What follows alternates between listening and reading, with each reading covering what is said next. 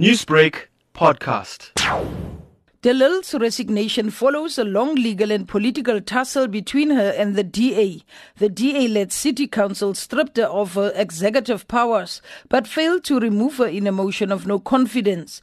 The DA attempted to remove her with a second motion of no confidence recently, but the party withdrew it at the last hour. But yesterday, the DA and De Lille broke the news that she will step down.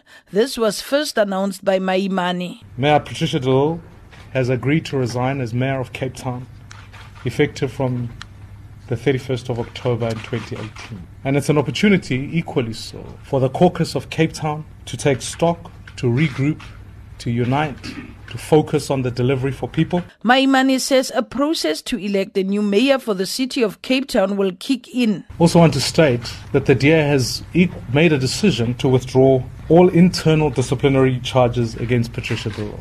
Delil, who remains a DA member, expressed relief that the disciplinary charges have been set aside. Now that the charges have been dropped and withdrawn, I can now get on with my life and invest the additional time that I will have on focusing on the real reason why I accepted the position as mayor in the first place, which is to build a better city, to build a better country, to build an alternative to the ANC. The ANC caucus in the city of Cape Town reiterated that allegations against De Lille should be tested in a disciplinary process. De Lille said she will await the outcome of the separate investigation against her by the city of Cape Town. So I'll wait for the outcome of that investigation and then hear what the recommendations are and then take it from there. While De Lille has resigned as mayor, she will remain a councillor in the city council.